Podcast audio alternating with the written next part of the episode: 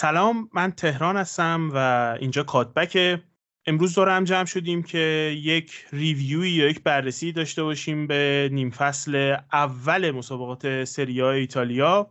بخوایم شروع کنیم بررسی تیمای سریایی رو توی نیم فصل اول و دوست دارم از تیم روم شروع کنیم. تیم آقای مورینیو که تو چند هفته اخیر تغییرات نسبتا زیادی داشتن و رویکرد تیم عوض شده. من دوست دارم؟ ازت بپرسم که دقیقا چه چیزهایی رو تغییر دادن؟ دقیقا مورینیو چه چیزی رو تو این تیم تغییر داده و چه نتیجه براش به بار آورده؟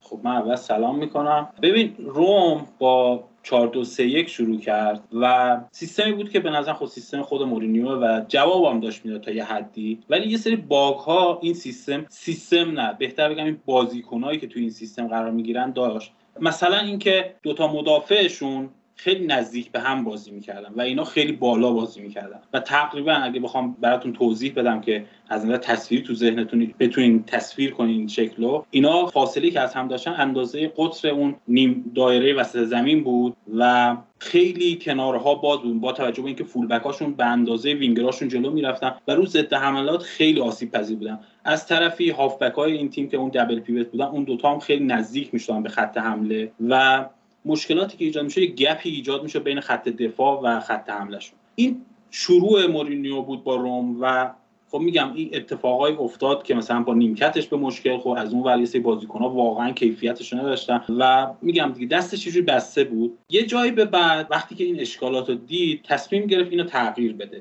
اول از همه اومد میگم اون ارزی که دفاعش نداشت و بذار اول اینو توضیح بدم که مثلا مورینیو توی رئالش هم با همین سیستم داشت کار می‌کرد. ولی اونجا یه ژاوی آلونسوی بود که می اومد بین دوتا مدافع قرار میگه و این ارز رو شکل می‌داد و تو خط دفاع ارز رو داشت و می‌تونست مثلا ضد حملات رو کنترل کنه. یعنی اون دوتا دبل پیوت تو طول هم قرار می‌گرفت نه در عرض هم. در صورتی که توی روم کریستانته که قرار بود این کارو بکنه خیلی از اوقات این کار نمی‌کرد خیلی به خط حمله اضافه می‌شد و میگم اون گپه ایجاد می‌شد و ضد حملاتشون واقعا شدید آسیب پذیر می‌شدن. ولی میگم اومد تغییر داد. سلام من بدون اجازه تهران بپرم وسط بحث. دیگه نخواد تهران هی خودشو اذیت کنه میکروفونش رو باز کنه و میکروفونش رو ببنده. من در مورد حرف مجید می‌خواستم یه نکته بگم. ببین اشاره به این ژابی آلونسو خیلی اشاره دقیقی بود از طرف مجید. ما همیشه یک حرف رو می‌زنیم که مثلا در سیستم بازی پپ گواردیولا احتیاج به بازیکنهای الیت داریم. و مثلا چه می‌دونم این باید بازیکنهای در peak دوره خودش داشته باشه از نظر ضریب هوشی OK باشن و اینا. و جدیدا خیلی خرده می‌گیرن به مورینیو که آقا هر جای رفته موفق نبوده. هر جای رفته نمی‌دونم فلان طور شده. که این حرفم حرف دروغیه حرف یعنی خیلی منطبق بر واقعیت نیست. ولی بیاد یه نگاه کنیم. ببینید تیم هایی که اخیرا مورینیو توش بوده یک شیش elite نداشته. یعنی یه شیشی که شما بتونی روش حساب کنی برای اینکه این آدمه عرض سه نفره شکل بده. همون چیزی که مجید در موردش صحبت کرده رو نداشته. یعنی در هیچ کدوم از این تیماش این آدمه وجود نداشته. و خب یکی از مهمترین افرادیه که توی 4 2 3 1 شما لازمش داری. یعنی نمی‌تونی بدون یک شیشی که قدرت پاسته ای داره می‌تونه اضافه بشه بین دو مدافع. سیستم مورینیو رو پیاده سازی کنی. حالا ممکنه یکی بگه که خب چرا بر اساس مهره هایی که داره تغییر نمیده که باید بگم واقعیت اینه که توی روم بر اساس مهره ها هر تغییری بدی آخر تیمت سوراخ داره. یعنی این نکته رو من فکر کردم لازمه بگم. ببخشید. منم سلام می‌کنم به شما همه دوست خوب شنونده همون خوشحالم که برگشتیم با یه بهترین لیگ جهان دیگه یعنی سری آ که بهترین تیم دنیا هم صدر جدولشه آقا مهدی. به کوری چش شما دور جون. و در مورد بحث روم اتفاقی که افتاده خب 4 2 3 1 بازی کردن کلا جلوی تیم هایی که سه دفاعه بازی می‌کنن کار خیلی عاقلانه ای محسوب نمیشه. به خصوص اگر تیم مقابل شما دوتا یا حداقل یه دونه یا حتی بعضی مواقع دوتا overlapping center back خیلی خوب داشته باشه و می‌دونیم که تو ایتالیا تیم ها یکی دو فصله که دارن سه دفاعه کار می‌کنن و روی wing back شون خیلی دارن مانور میدن و تیمای ایتالیایی فعلا الان قفل کردن روی این سیستم دیگه. کاریش هم نمیشه کرد. و 4 2 که مورینیو حالا علاوه بر این که فلسفه ای بود که جلوی اینها شاید جواب نده یه اتفاق دیگه هم میفته این که خب مورینیو وقتی میاد به روم مربی قبلیش داشته سه دفاعه بازی می‌کرده و این تیم رو اینجوری تمرین می‌داده. این بازیکن ها برای این سیستم خریداری شدن با این سیستم تمرین کردن و با این سیستم بازی کردن. مورینیو وقتی میره توی یه تیم جدید به هیچ عنوان چوب هری پاتر رو در اختیار نداره که یه وردی بخونه. این بازیکن ها تبدیل بشن به بازیکن فلسفهش و اون کاری رو که ازشون می‌خواد بتونن انجام بدن. به خصوص اینکه من نظر شخصیم در مورد مورینیو اینه که مورینیو در تیمی موفق میشه که بازیکنهاش تماما مغز خودشون رو از کلشون بیارن بیرون بذارن کنار و یه کپی از مغز آقای مورینیو بگیرن بزنن توی کلشون و فقط کاری که این میگه انجام بدن. و دیگه به فکر خلاقیت و نمی‌دونم حرکت های انتحاری و اینجور چیزا نباشن و مورینیو به هر شکل برای 4 2 3 1 کردن ترکیبش زمان لازم داشت و شاید تصمیم خیلی درستی گرفت برای سه دفاعی کردن و اون مشکل شیشی که نوید بهش اشاره کرد رو با یه ترفند نسبتا جدیدتری داره پوشش میده. اونم اینه که معمولا در تیم هایی که سه دفاعه دارن بازی می‌کنن ما می‌بینیم که اون یه دونه هافبکه میاد عقب و میاد توی خط دفاع شما قرار می‌گیره و دفاعات می‌تونن اوورلپ بکنن. ولی خب در روم این اتفاق میفته علاوه بر اون اسمالینگ هم میاد از وسط خط دفاع اضافه میشه به خط هافبک و یه جوره اونجا پستشیش رو میاد کمک می‌کنه و تقویت می‌کنه در کنار حداقل یکی ریستانتر اگه شیش حساب بکنیم اونجا میاد پوششش میده و شرایط دفاعی که کریستانته نمی‌تونه خوب از پسش بر بیاد رو شاید اون وظایفش رو اسمالینگ به عهده می‌گیره و وظیفه بازیسازی و دوندگی رو همچنان کریستانته خودش به عهده داره. هر دوتون به نکات خیلی خوبی اشاره کردین. بذار از حرف نوید شروع کنم که آره واقعا اون شیشه نداره. کریستانته از نظر سرعت حالا سرعتی که میگم فقط سرعت فیزیکی نیست سرعت تصمیم گیریش هم بعض وقتا مشکل داره و وقتی به حملات هم اضافه میشه خیلی دیر برمیگرده خیلی دیر اون بازی خونی تو ذهنش شکل می‌گیره که بخواد برگرده و اینا. و نکته هم که فراد اشاره کرد آره میگم بعد از یه مدتی که این سیستمه به مشکل خورد میگم از اون طرف هم که به بازیکنهای ذخیرش اعتماد نداشت باعث شد که تغییر بده سیستمشو و آورد روی سه دفاعه. و در جواب نکته فرهاد خیلی خوب اشاره کرد آره اومد از یه جای به بعد به سه دفاع رو آورد. و مسئله ای که هست اینه که یه تیم خوب باید تو همه خطوطش به نظر من یه رهبر داشته باشه. تو خط دفاع روم قبل از این تغییرات ما رهبری نمی‌دیدیم. تو خط هافبکش هم فقط یه پلگرینی بود. یعنی واقعا یه سری ضعف های رهبری توی این تیم وجود داشت و خب نمی‌شد این تیم همینطوری با این ضعف ها باش نتیجه گرفت. اومد یه سری تغییرات داد. اولین تغییری که داد خب تغییر به سه بود و اضافه کردن اسمالینگ. اسمالینگ نمیگم رهبر خوبیه ولی خب از اون فیزیک از اون تجربه ای که داره از اون قدرت بدنیش خیلی خوب استفاده می‌کنه و باعث میشه که اون دوتا دفاعی که حالا فصل گذشتم که به درستی فراد اشاره کرد رو دست این بازیکن بازی می‌کردن خیلی خوب اون وظایفی که خودشون دارن رو اجرا کنن. نکته ای که هست اینه که حالا من بخواستم اینا اشاره کنم اینه که یکی مثل مانچینی یکی مثل ایبانز هم سنشون کمه هم تجربهشون کمه و هم اگه بخوایم صادق باشیم تو هیچ کدوم از اون چهار تا تیم که حالا برای سهمیه دارن میجنگن فکر نکنم بتونن مثلا دفاع فیکس اون تیم‌ها باشن. یعنی حالا لیگ‌های دیگه اصلا به کنار ولی تو این تیم‌های خود سری هم فکر نکنم در حدی باشن که مثلا مدافع فیکس اون تیم‌ها باشن. نه تو اینتر می‌تونن نه توی یووه می‌تونن نه توی میلان. و نه توی ناپولی. و خب این ضعف وجود داشت. اومد سه دفاعی کرد که اون عرضی که وجود نداشت رو با این تغییر شکل بده. و خب full back هم که گفتم خیلی میل به نفوذ داشتن و تبدیل کرد به wing back که حالا همون وظایف رو تقریبا دارن اجرا می‌کنن. چون قبلش هم تو دفاع اونقدر شرکت نمی‌کردن. نکته هم که هست واقعا full back های این تیم اونقدر کیفیت بالایی ندارن. یعنی کاسرو یکی بود که به عنوان تلنت خریده شد و سالها با مسئولیت و کیفیت که نتونست خودش رو تطبیق بده با سریا به مشکل خورد. حالا بعد یک دو فصل حالا تازه داره خودش رو تطبیق میده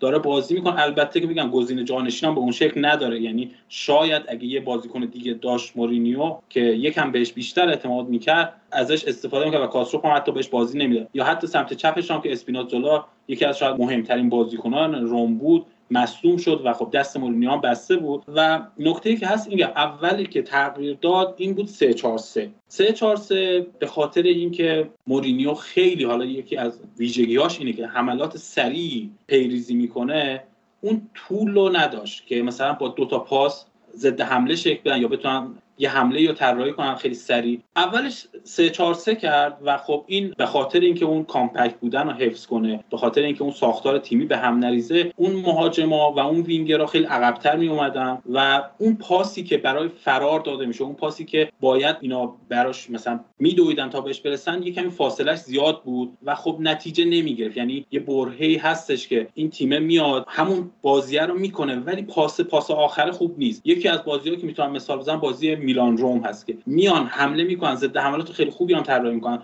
مثلا 4 به 3 میشن ولی اون پاس آخر خوب نیست. و برای اینکه این ضعف رو پوشش بده اومد یه لاین دیگه اضافه کرد شد 3 4 1 2 یا 3 4 2 1 که حالا تو بازی های مختلف این تغییر می‌کنه. و این باعث شد که حالا یکی مثل تامی آبراهام که یک کمی تو اون بازی ها دور بود از دروازه حالا دوباره نزدیکتر بشه به محوطه نزدیکتر بشه و بتونه خطرسازتر بشه. مجید یکی از دلایل اصلی که 343 نتونست مورینیو توی تیمش جا بندازه اینه که آقا واقعیت رو باید بپذیریم. این تیم وینگر نداره و برای 343 بازی کردن اگر وینگر نداشته باشی باید دو تا ده داشته باشی. بذاری پشت اون مهاجم هدفت و دو تا ده هم نداشته هیچ وقت. همزمان یه روز زانیولو مصدومه یه روز پلگرینی مصدومه و در نهایت نمی‌تونی روی 100 درصد حساب کنی. من آقا یه سوالی بپرسم از فرهاد و مجید. و اون دسته ای که خودشون رو منتقد مورینیو می‌دونن. بجز تمی ابراهام و پلگرینی که نصف فصل نیستش خب زانیولو رو نمیارم چون اون یک چهارم فصل هستش کلا. کدوم بازیکن تیم مورینیو هست که اگر بدیمش به تیمای بالاتر از روم توی سری آ اینجوری مثل یه تیکه زباله نمی‌گیرن بندازنشون دور. بجز تمی ابراهام و پلگرینی کدوم بازیکن روم خواستنی برای تیم های دیگه ای که دارن برای سهمیه یا قهرمانی میجنگن. من میگم از تهران وام می‌گیرم این جمله رو که میگه که بجز تیمایی که برای قهرمانی میجنگن اون زیر یه اکوسیستم دیگه است. و واقعا تیم‌ها با یک شرایط دیگه دست و پنجه نرم می‌کنن اداره میشن. و مهمترین درخواست من از همه هواداران فوتبال اینه که متوجه جایگاه واقعی تیمشون بشن. یعنی مثلا چه می‌دونم من واقعا متوجه نمیشم چرا هوادار روم باید از مثلا مورینیو انتقاد کنه که این نتیجه رو گرفته و این نتیجه در قامت تیمی که برای قهرمانی یا برای سهمیه به جنگه نیست. ببین شما برای اینکه برای سهمیه بجنگی باید ترکیبت به اندازه تیم هایی که برای سهمیه میجنگن خوب باشه. اگه می‌خوای برای قهرمانی بجنگی باید ترکیبت به اندازه تیمهایی که برای قهرمانی میجنگند خوب باشه. اگر مورینیو با این ترکیب بیاد در قامت قهرمان ظاهر بشه باید بهش بگی دمت گرم. ولی اگه نیاد ظاهر بشه به این معنی نیست که مورینیو مشکل این باشگاهه. این باشگاه قبل از مورینیو هزار یک مشکل داره که باید حل بشه. و میگم مهمترین کار این تیم ساخت باشگاه و recruitment ه ببینید مورینیو به نظر من هر تصمیم عاقلانه ای که باید می‌گرفته در چارچوب فوتبال خودش گرفته. شما نمی‌تونی به مورینیو بگی بیا برو high press بازی کن. برای که فوتبالش این نیست. ببین میگم ما کاتولیک تر از پاپ نمی‌تونیم باشیم. خب خود رانگنیک نمیگه بیاید برید پرس کنید. میگه شما تصمیم بگیرید چه فوتبالی می‌خواید بازی کنید در چارچوب اون تصمیم منطقی بگیرید. مورینیو دیده ارز سه نفره نمی‌تونه با یه شماره 6 که سرش به تنش بیارزه نداره که ارز سه نفره برای فرار از پرس شکل بده. تنها کاری که به صورت تئوریک می‌تونید بکنید اینه که خط دفاعتون رو سه نفره کنید. شیش کمتر مهارت دارتون رو به عنوان گزینه اضافی اضافه کنید و خط دفاعیتون رو جوری بچینید الگو حرکتیش رو جوری تنظیم کنید که وقتی توپ به یک منطقه خط دفاعیتون میره گزینه پاس در مرکز زمین مرکز رو به جلو و فاصله دورتر به صورت اوریب داشته باشید. این اتفاقا کاریه که از دست مورینیو برمیاد و داره انجام میده. اگر جواب نمیده باید مشکل رو در یک جای دیگه جستجو کنی. برای که این تئوری تئوری همخانیه و سوال من ممنون میشم جواب بدید. کیه تو تیم مورینیو؟ کیه که بقیه تیم ها میخوانش؟ من جدا به جز ورتو سراغ ندارم کسی که تو این روم الان باشه و کیفیت بازیش جوری باشه که چهار تا تیم مثلا بالاترم بخوان بتونن ازش استفاده کنن. نه اینکه حالا بگی الان چه می‌دونم مثلا میلان می‌تونه ورتو رو الان می‌خواد بخره و اینا نه. ولی شاید اگه تو اون تیم باشه بتونه به کیفیت اونها برسه. نه اینم که بهشون اضافه بکنه فقط در حد اونو باشه. دقیقا همینه نوید و فرهاد. یعنی بجز همون دو گزینه ای که گفتی و حالا زانیولوی که تقریبا اکثر فصل مصومه همون ورتوه که در همون سطحه یعنی بیشتر از اونم نمی‌تونه اضافه کنه. و یه نکته ای هم که می‌خواستم بگم حالا اینو می‌خواستم در مورد آتالانتا بگم ولی خب به نظرم اینجا جاش اشاره کنم اینه که تا یه جایی تاکتیک و سیستمی که تو داری جواب میده. یه جایی به بعد دیگه کیفیت بازیکن‌ها مطرحه. و خب روم واقعا از نظر کیفیت این مشکل رو داره. خود مورینیو اولی که اومد یه حدود 6 نفر رو از باشگاه انداخت بیرون به خاطر اینکه واقعا کیفیتشون بد بود. یا اینکه اصلا انقدر مصدوم می‌شدن نمی‌تونستن ازشون بازی بگیرن. و همین نیم هم که هست دوباره یه سری دیگه هستن که این مشکل رو دارن باش و می‌خواد مثلا از تیم خارجش کنه. و به نظر من این پروژه‌ای که روم شروع کرده زمان می‌بره و نیاز به این داره که تیم زیرو رو بشه. این تیم خیلی از یه دوره اوجی که داشت فاصله گرفته و الان نیاز داره که دوباره بازسازی بشه و به نظر من این بازسازی هم زمان می‌بره. نمیشه یه شبه به قول فرهاد با چوب هری پاتر بیای جادو کنی و معجزه شکل درست مورینیو خیلی خوبه ولی خب میگم دیگه واقعا کیفیت مشکل داره. آقا شما می‌خوای الان مثلا effect مورینیو ببینی تو این تیم؟ تو همین بازی با آتالانتا که اینو 4 یک بردن و نتیجه فوق العاده گرفتن در شرایطی که رابین گوزنس مصدوم بود و نمی‌تونست بازی بکنه ما به وضوح می‌دونستیم هممون که سمت راست تیم آتالانتا قاعدتا سمت active ترشونه. و قاعدتا سمت چپ روم شب سخت‌تری و سپری خواهد کرد. خب مورینیو میاد تو این بازی چه کار می‌کنه؟ مخیتاریان رو می‌ذاره توی خط اون هسته یه سه نفره خط هافبکش و به جای اینکه wing back چپ بخواد نفوذ بکنه و بره ارسال بکنه مخیتاریان که توانایی تبدیل شدن به وینگر رو داره از مرکز خط هافبک سویچ می‌کنه میره به سمت چپ و در نهایت باعث میشه که wing back چپ بتونه اونجا بازی بکنه. اگه می‌خوای ببینی که مورینیو تاکتیک بلد اتخاذ بکنه یا نه اینجا می‌تونی بفهمی. ولی واقعیته که آقا من شخصا آدم فنی هستم. ولی شما نمی‌تونی یه انبر دست به من بدی بگی مثلا یه دونه ماشین تعمیر کن باهاش. نمیشه این کاری کرد. خیلی از کارا رو من می‌تونم انجام بدم ولی با یه دونه فازمتر شما نمی‌تونی ژنراتور تعمیر کنی. این یه واقعی واقعیت مورینیو هم در حال حاضر ابزارش رو نداره و به نظر شخص من با ابزاری که در اختیار داره تونسته نتیجه ای که میشه با این اسکواد گرفت رو بگیره. و خب اینم هست. بالاخره وقتی یه مربی جدید میاد باید براش خرج بکنی. به خصوص اینکه تو ترکیبت برای یه مربی دیگه یه فلسفه دیگه یه نوع از فوتبال دیگه ساخته شده و جمع شده بنابراین یه مربی با یه فلسفه دیگه میاری و به زمان بدی و براش هزینه کنی. حالا هزینه ای که به اون صورت براش نکردن فقط توی خط حمله براش بازیکن گرفتن و خطوط دیگر رو کلا بیخیال شدن فعلا که البته برای مورینیو انون شب واجبتر مهاجمی که همون یه موقعیت هم بکنه تو گل خیلی مهمه. بعد از نبود ژکو فکر می‌کنم کسی دیگه تو روم نبود که تو محوطه جریمه اگه توپو بدی دستش تا حدود زیادی خیالت راحت بشه بدون این گل می‌زنه. و حالا در حال حاضر این ابراهام این کیفیت رو به این تیم اضافه می‌کنه و برای مورینیو حالا حالا ها باید بازیکن گرفت. اصلا در رابطه با مورینیو effect که گفتی فرهاد من به ذهنم رسید خرید آبراهام خودش مورینیو effect ه. چون من می‌تونم به شما قطعی بگم که اگر مورینیو زنگ نمی‌زد به تلفن آبراهام آبراهام روم نمی‌رفت. فرهاد جان شما به عنوان آدمی که با کوپام ارتباط داری نمی‌شد شماره اینو بدیم ما بدیم اینزاگی یه زنگ بزنه بهش؟ اصلا یکی از فواید مربی اینطوری آوردن فرهاد همینه. یکی از فواید مربی انقدر بزرگ آوردن اینه که طرف روابطی داره که از روابطش می‌تونه وسط بازیکن بیاره و برای من تمی ابراهام مثال بارز این قضیه است. من حالا در تکمیل این حرفای متأخرتون بگم که به این به این معنی نیست که مثلا روم باشگاهی کوچیکیه یا مثلا چی. ببین ما باید قبول کنیم که یک سری بازیکن ها از یک سری از باشگاه ها reputation بزرگتری دارن. نمونهش آقا اگر کنته نیومده بود اینتر هزاران سال لوکاکو و اشرف حکیمی به اینتر نمی خیلی ساده است. یعنی مربی می‌تونه تاثیر بذاره روی این که چه بازیکنی بیاد کجا. آنجلوتی از اورتون رفت خامس رفت قطر بازی کرد. من برای پنیتز بازی نمی‌کنم. رفت قطر بازی کرد. یعنی این که تهران میگه اصلا حرف دور از ذهنی نیست. همه دی باشگاه های دنیا تقریبا این اتفاق توش میفته به جز 5 6 تایی که دارن برای خودشون اون بالا رقابت می‌کنن. در نهایت هم در مورد این بازیکن ها من یه چیزی که می‌خواستم بگم اینه که خود مورینیو این ضعف و زودتر از همه شناسایی کرد و می‌دونست تیمش مشکل شماره 6 داره. ابتدای فصل رفت سراغ ژاکا و خب نتونست جذبش کنه. در ادامه هم می‌خواست زکریا رو بگیره که انقدر دستیاد شد که فکر نکنم روم بتونه با اون باشگاه هایی که الان مدعی جذبش هستن رقابت کنه و فعلا دنبال گزینه هایی هستن که حالا یکم کمتر شناخته شده یا یه کمتر باشگاه های دیگه دنبالش باشن. بره سراغ اینا تا بتونه اون تیم رو یه ساختاری بهش بده. حداقل این فصل بتونه توی رقابتی حضور داشته باشه و شاید از فصل بعد بیاد مثلا تیم بهتری بسازه.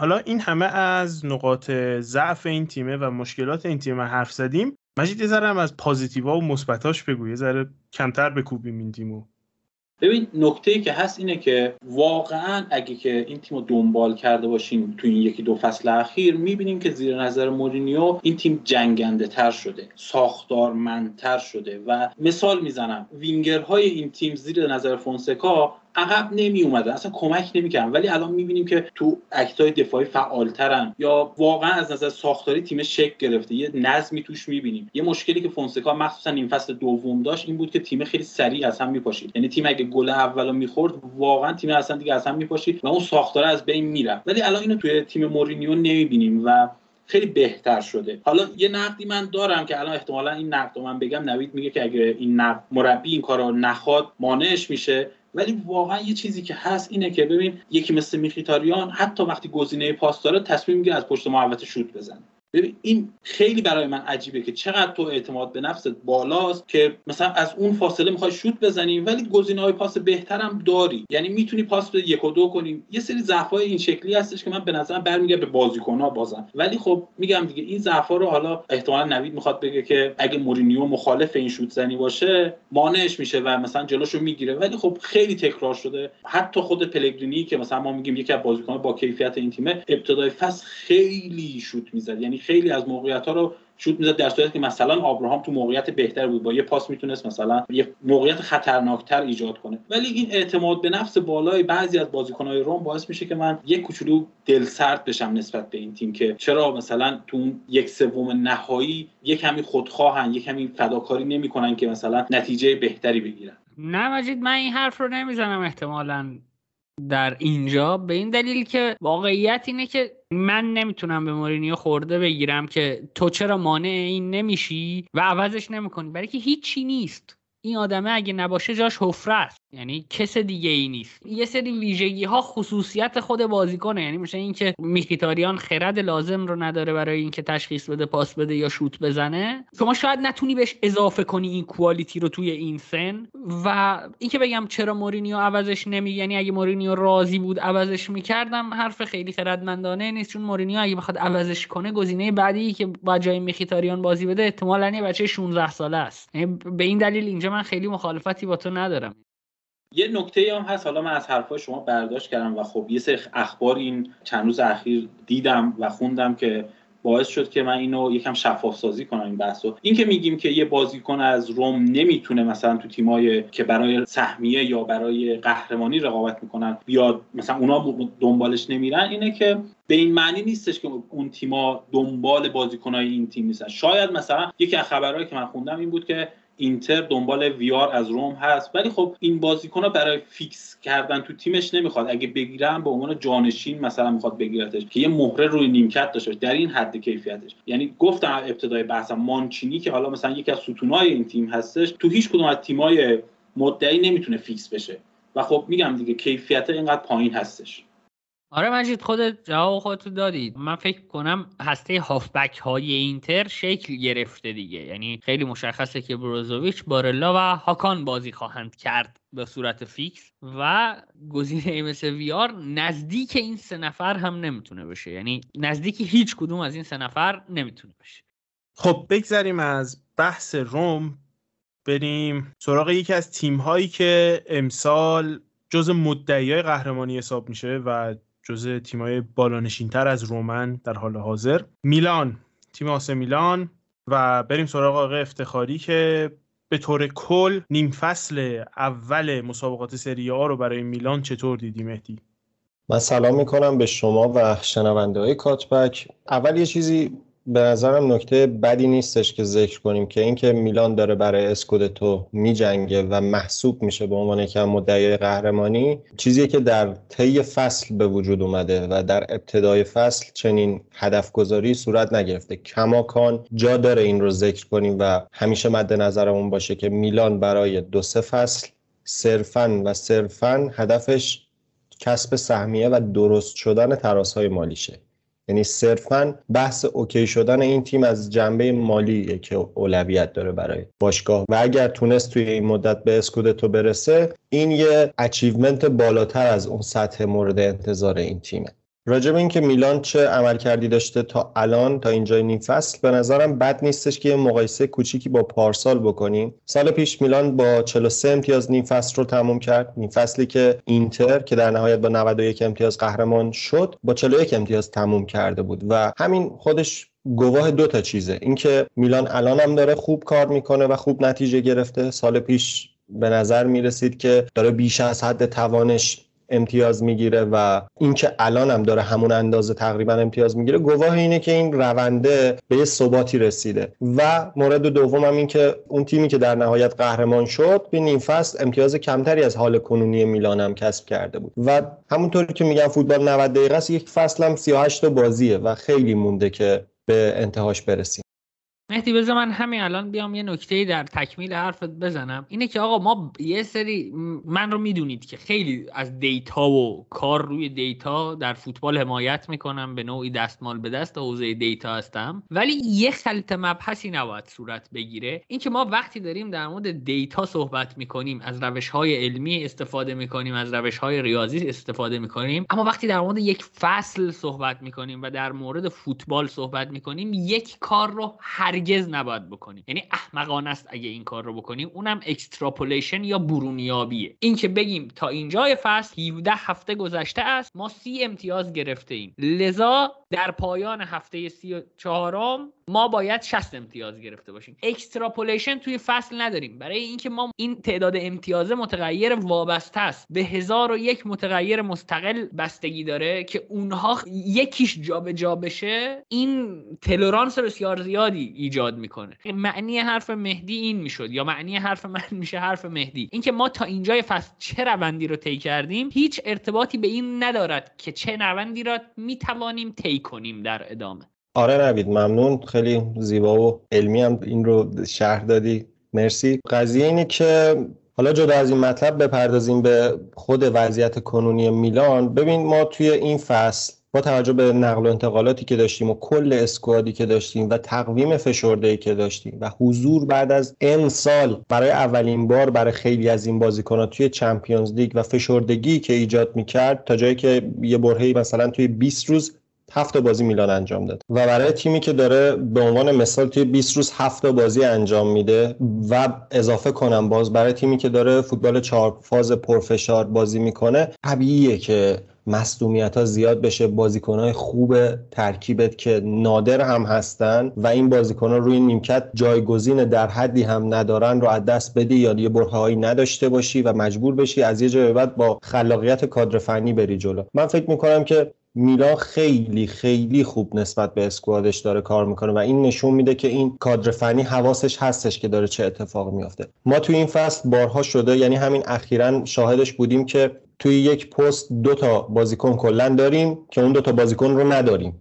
الان وینگر چپای ما برای مدت طولانی ربیش و لیاو نبودن و کرونیش سالماکرز اخیرا و چنین تغییراتی شاهدش بودیم که به هر حال فرق می‌کنه. یه جمله فکر می‌کنم پارسال نوید راجع به کنته داشت می‌گفت. یعنی از کنته نقل می‌کرد که حالا اگه خودت خاطرت هستش حرف منو اصلاح کن که می‌گفت هارمونی تیم در تایید یا در تاکید به اینکه هارمونی تیم چقدر اهمیت داره و چقدر وابسته به حضور تک تک بازیکنایی که مربی می‌خواد و نبود یکیشون باعث میشه که چه تغییرات بزرگی صورت بگیره.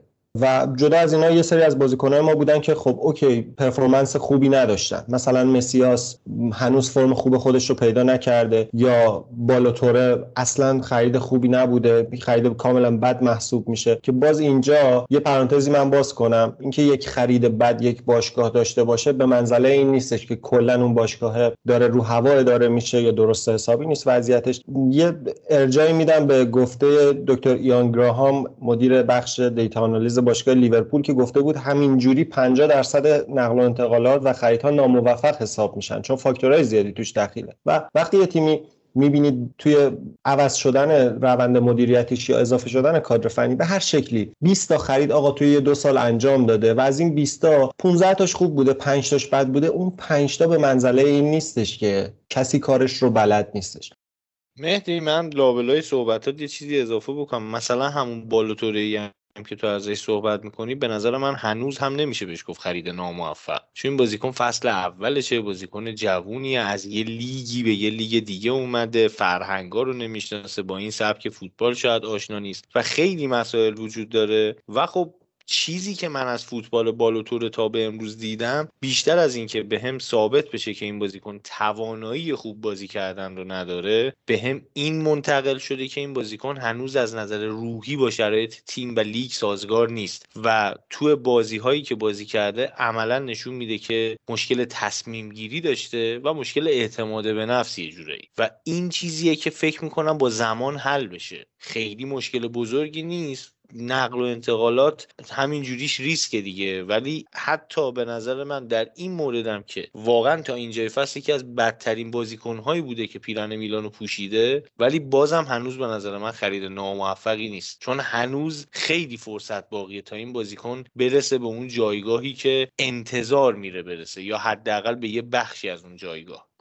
خیلی خوبه که این حرف رو یه نفر دیگه ای بزنه مخصوصا کسی که طرفدار یه تیم رقیبه. چون من فکر می‌کردم گفتن این مهدی میونه کلامت یه چیزی بگم این حرف واقعا حرف درستی نیست که این طرفدار تیم رقیبه من طرفدار تیم فلانم. ما اینجا کنسولگری نیستیم.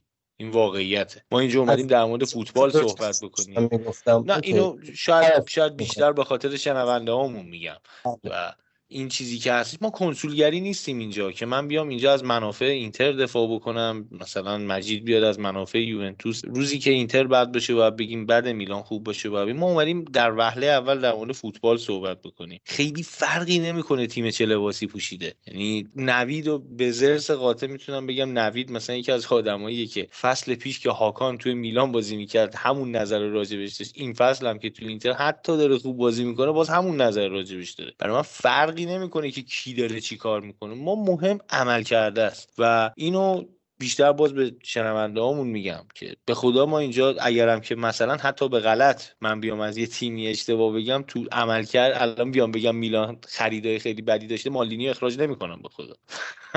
ربطی خیلی به ما نداره. اینم که من میگم چیزی که واقعا دیدم و واقعا من دو ساله حتی فکر می‌کنم اول فصل با خود مهدی هم یه بحثی کردم گفتم من ممکنه عملکرد میلان رو اگه قبول داشته باشم خوبه بازم کردیت کاملش رو نمیدم به پیولی. یه بخش عظیمیش به تیمیه که اون پشت داره برای این بازیکن می‌گیره با چه شرایطی.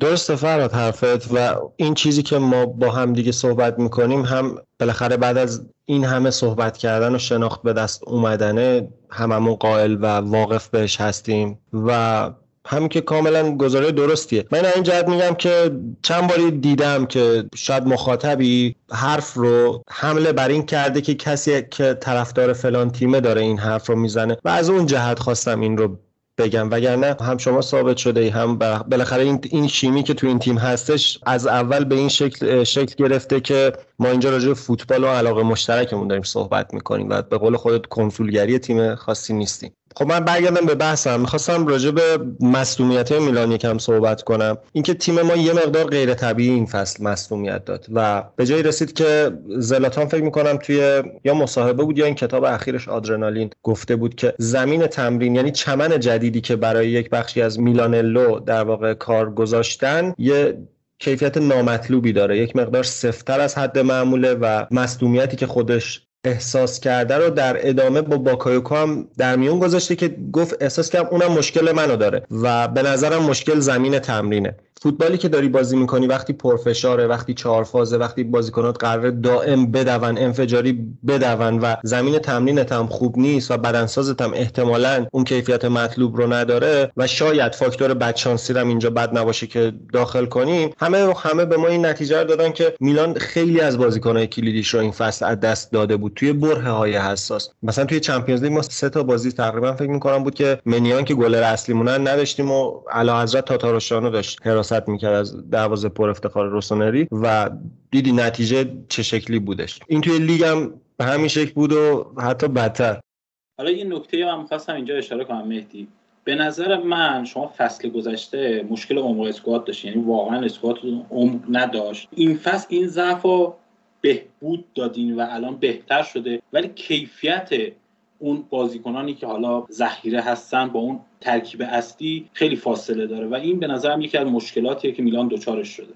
و در ادامه هم یه چیزی که هست اینه که مهدی به نظر من این اسکواد میلان خیلی جوونه. یعنی یه برهه از فصل همین هفته های اخیر شما چند تا باخت داشتین پشت سر هم و اگه اون وسط بازی با جنوا و سالرنیتانا نبود شاید اون باخت ها ادامه دار می‌شد و این بازیکن های جوون به مشکل می‌خورن. یعنی از نظر روحی یه جوری شکست می‌خورن یه جوری فروپاشی درشون شکل می‌گرفت که باعث می‌شد که این رونده ادامه دارتر بشه و اصلا تیم از این حالتی که الان داره خارج بشه و نتایج بدش تکرار بشه و الان این چیزی که الان می‌بینیم نباشه. یعنی یکی از باگ هایی که به نظر من تو میلان هست این عدم تجربه هست. اشکالی نداره. یعنی تو با تیم جوون می‌تونی نتیجه بگیری می‌تونی به یه سرانجام خوش برسی. ولی خب این ریسک هم باید بپذیری که بازیکنهای جوون مشکل روحی ها دارن. یعنی اگه مثلا میگم یکی مثل براهیم دیازی که ابتدای فصل اونقدر خوب داشت کار می‌کرد یا آخر فصل پیش اونقدر خوب کار می‌کرد یه چند تا بازی عملکرد بد داشته باشه تو روحیش تاثیر می‌ذاره و باعث میشه که یه افتی بکنه. درون خود اون بازیکن این حسه به وجود میاد که شاید من اونقدری که باید خوب نیستم شاید مشکل از منه. و میگم دیگه اینجاها اون عنصر تجربه خیلی کارآمدتر میشه. مثال می‌زنم یه بازیکنی که الان من خیلی الان مثلا تو چند هفته اخیر به نظرم یک مشکلی دچارش شده توموری بوده. توموری که مثلا کنار کیایر با وقتی بازی می‌کرد خیلی سرحالتر بود خیلی بهتر داشت بازی می‌کرد. و از وقتی کیایر رفته اون راهنمایی های کیایر رو شاید نداشته باشه یکم افت کرده یکمی از اون عملکرد خوبش فاصله گرفته. حالا شاید دلایل دیگه داشته باشه. ولی من برداشتم اینه که اون عنصر تجربه در کنار این جوونی خیلی کمک می‌کنه.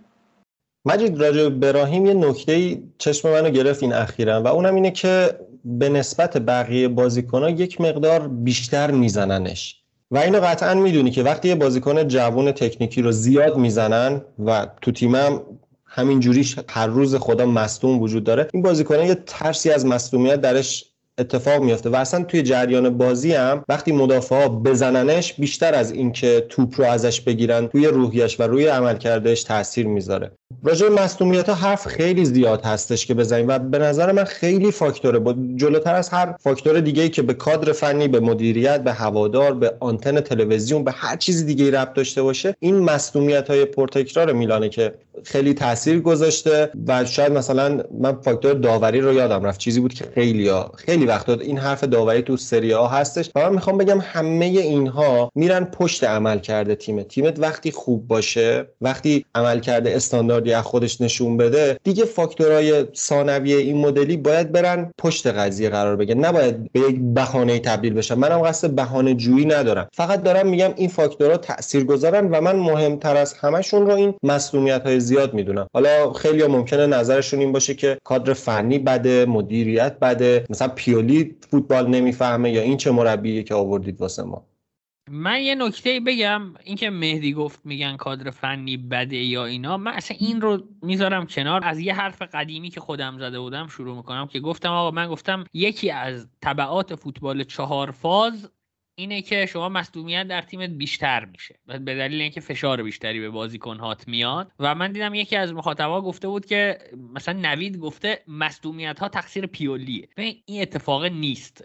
حرف من اینه که آقا هر شیوه فوتبالی که شما در نظر بگیرید و بخواید پیاده کنید یک سری منافع داره برای تیمتون یک سری مذرات. هیچ فوتبالی نیست که آری از نقص باشه. یعنی همه فوتبال ها یک نقصی دارن. اینم در مورد فوتبال چهار فاز بگم که ریسک مصدومیت رو بیشتر می‌کنه. به این معنی نیست که اگه مصدوم شدن مقصر پیولیه که. آقا معنیش اینه که یک پیولی میاد فوتبال چهار فاز رو می‌ذاره جلوش میگه این یک سری منافع به من می‌دهد یک سری ضررها هم به تیم من می‌زند. در نهایت این منافع به این ضررها میچربد. و من انتخاب می‌کنم اینجوری فوتبال بازی کنم. و تصمیمش هم خردمندانه بوده. برای اینکه میلان اگر این فوتبال پیولی نبود الان برای قهرمانی هم نمی جنگید من در مورد حرفهای مهدی بگم حالا و بریم سراغ کادر فنی. من اگر یک هوادار میلان بیاد به من بگه که هدف تیم توی این فصل قهرمانی بوده اصلا باش حرف نمی‌زنم. یعنی گفتگوم رو باهاش ادامه نمیدم. به نظر من منطق لازم برای گفتگو رو نداره. برای اینکه هر کسی انتظار داشته باشه میلان با ترکیبی که از ترکیب سه تیم دیگه سری یا حداقل ضعیف تره بیاد قهرمان بشه به معنی اینه که سازوکار فوتبال رو نمی‌شناسه. ببین من می‌تونم بپذیرم که یک نفر بگه هدف ما جنگیدن برای قهرمانی است وقتی هدف جنگیدن برای قهرمانی است اگر قهرمان نشی شکست محسوب نمی شود شما صرفا یک اچیومنتی که باید برایش می جنگیدی رو از دست دادی. و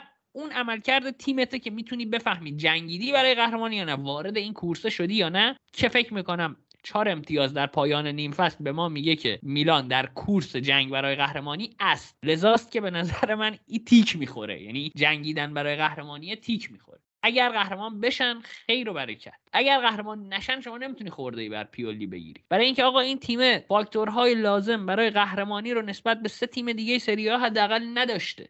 و باز هم میریم سراغ جمله فراد که مربی هری پاتر نیست. چوب در بیاره آوادا داورایی بگه یه چیزی بگه و بریم سراغش. ما وقتی داریم راجع به فوتبال صحبت می‌کنیم اولین چیزی که در موردش حرف می‌زنیم تیمه.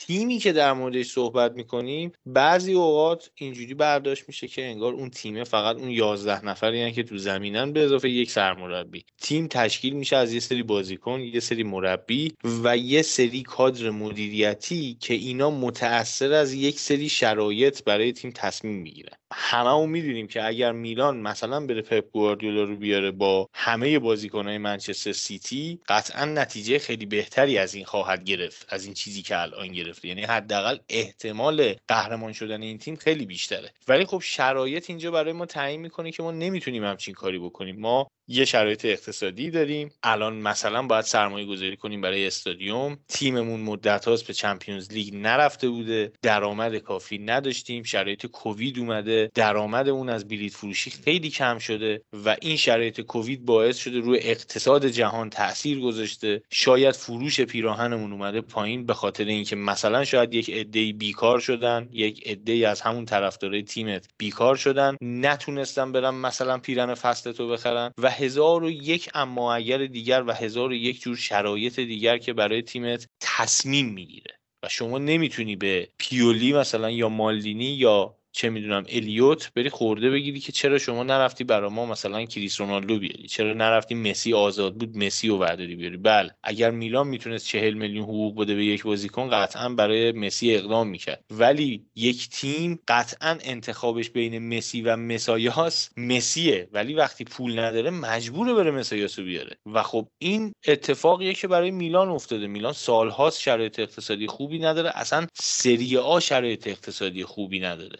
و تیم های متمولتر هم الان داریم می‌بینیم که با این شرایط دارن دست و پنجه نرم می‌کنن. حتی خود یوونتوس هم که گرونترین بازیکنه سری رو در اختیار داره می‌بینیم که برای خرید بازیکن جدید مشکل داره. میگه اول ما باید یه بازیکن بفروشیم دو تا بازیکن بفروشیم یه دستمزدی آزاد بشه یه مقدار پول به حسابمون بیاد حسابمون ترازمون بهتر بشه و بتونیم مثلا بریم برای ولاویچ اقدام بکنیم. وگرنه به هیچ عنوان اینجوری نیستش که کادر تیم متوجه نشه که فلان بازیکن برای ترکیب ما خیلی بهتره یا مثلا چه می‌دونم فلان مربی خیلی بهتره. این ایرادی که گرفته میشه امروزه به کادر فنی و کادر مدیریت و بازیکنان و هر چیزی توی همه تیم ها نشون دهنده اینه که ما شرایط فوتبال رو درک نکردیم. ما شرایطی که تیم ها ازش تاثیر می‌گیرن رو درک نکردیم. و خب وقتی شما شرایط رو درک نکنی قاعدتا هر حرفی بزنی بی منطقه چون همه اینها به هم دیگه مرتبطن. در نهایت شما نمی‌تونی انقدر سریح بیای بگی که ای بابا این مثلا فلان بازیکن چیه رفتین آوردین؟ ببین میلان قاعدتا دلش نمی‌خواد یک فصل حساب کنه روی بازیکن خیلی جوون مثل برایم دیاز که تجربه آنچنانی نداره و حتی اگر خوش بدرخشه و قیمتش هم بره بالا باز ما مطمئن نیستیم بتونیم ازش درآمد خوبی داشته باشیم. چون یه بنده خرید خیلی ارزون قیمتی برای رئال تو قراردادش جا دادیم. چرا جا دادیم که بتونیم این بازیکن رو بخریم ازشون؟ وگرنه نمی‌داد به ما خیلی راحته خیلی چیز پیچیده ای نیست. و مثلا مهدی در مورد یه فاکتوری صحبت کرد که ابراهیم دیازو زیاد می‌زنن. خب این واقعیت سریال لیگ خشنیه و در کل شما وقتی داری فوتبال بازی می‌کنی جلوت یه مقدار درخت وجود نداری که بری اینا دیری کنی بزنی تو گل. به جز دروازه‌بان اینتر بقیه درخت نیستن توی سری ها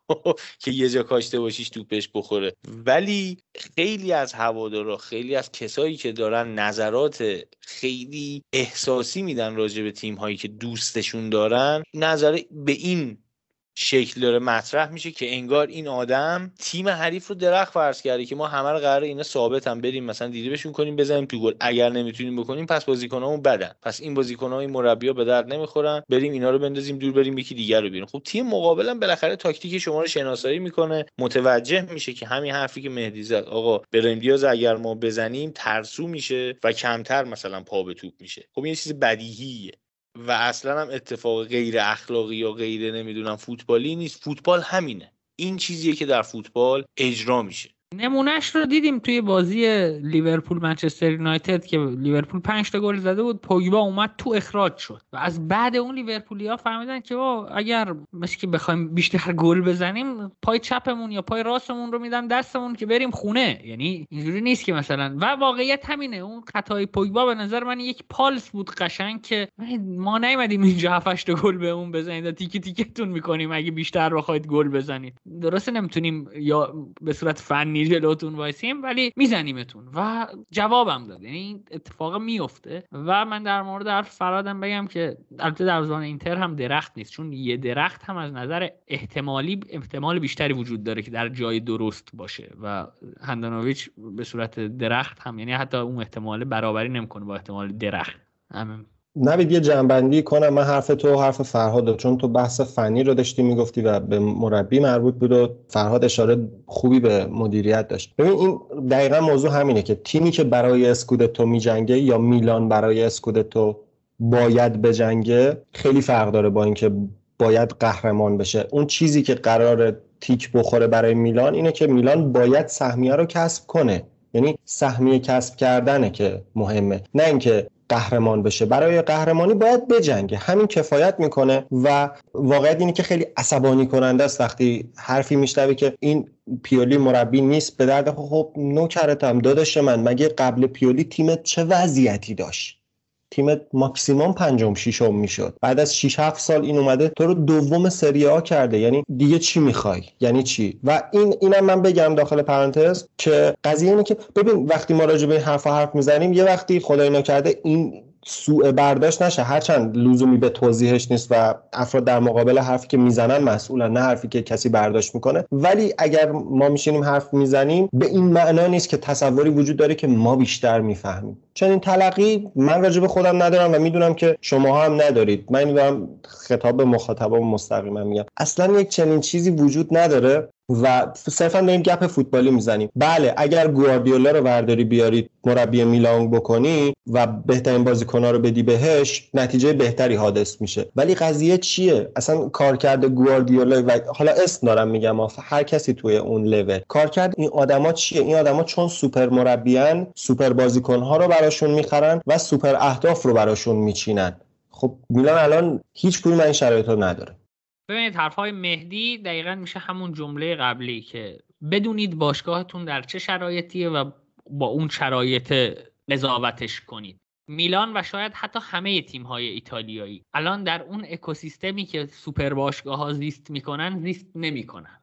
تقریبا تمامی باشگاه های ایتالیایی توی اون جایگاهی که سیتی لیورپول چلسی رئال اینا قرار دارن نیستن. یه چهار پنج تا باشگاه که دارن برای خودشون زندگی می‌کنن بعد دوباره یه مثل هرم دقیقا. بعد میان یه سری باشگاه مثل اینتر میلان. حالا اینتر وضعش بهتر از میلانه همچنان. و اینا رده دومن و هی این هرمه میاد و سطح بزرگتر میشه. یعنی نباید مقایسه کنید با سطح بالاتر. و این که میگم این هم به این معنی نیست که من میگم اگر مثلا همه بازیکن‌ها رو برای پیولی بخرن با پیولی قهرمان میشید. خیر ممکنه هرگز با پیولی قهرمان نشید ولی این به این معنی نیست که الان پیولی خوب کار نکرده. نه الان واقعیتش اینه که من حداقل مربی توی ذهنم ندارم. که بگم اگر میومد می‌تونم تضمین بدم دو تا ویژگی رو. که بیاد میلان این یه چالش بزرگه واقعیت اینه که شما چه مربی گنده و مثلا مستر مایندی رو می‌تونید راضی کنید بیاد میلان.